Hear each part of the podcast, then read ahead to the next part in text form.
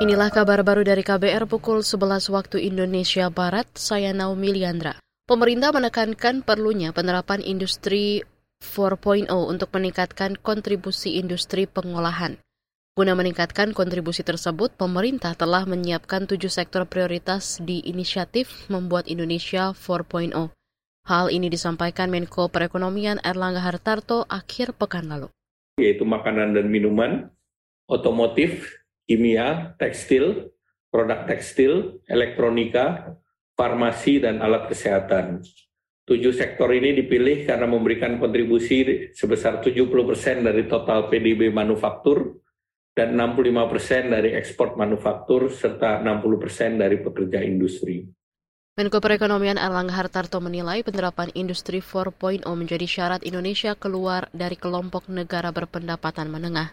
Penerapan itu juga bisa meningkatkan pertumbuhan produk domestik bruto atau PDB hingga 2 persen per tahun. Tim evakuasi gabungan berhasil menemukan koordinat lokasi kecelakaan helikopter yang ditumpangi Kapolda Jambi bersama stafnya di Pergunungan Kerinci Jambi. Menurut juri bicara Basarnas Jambi, Lutfi, titik helikopter merupakan hutan lebat dengan perbukitan yang memiliki kemiringan 30 sampai 40 derajat. Basarnas Jambi telah menerjunkan 11 personil menuju lokasi kejadian untuk evakuasi jalur darat. Diperkirakan butuh sekitar dua hari ke lokasi kecelakaan. Sementara tim evakuasi jalur udara saat ini juga tengah mencoba mengevakuasi, termasuk memberikan logistik kepada Kapolda Jambi dan rombongan mereka diperkirakan masih sadar dan tengah menunggu tim SAR gabungan. Kemarin helikopter yang membawa Kapolda Jambi dan stafnya mengalami kecelakaan dan mendarat darurat di hutan. Pemerintah Turki menghentikan hampir seluruh operasi pencarian dan evakuasi korban gempa bermagnitudo 7,8 yang terjadi dua pekan lalu.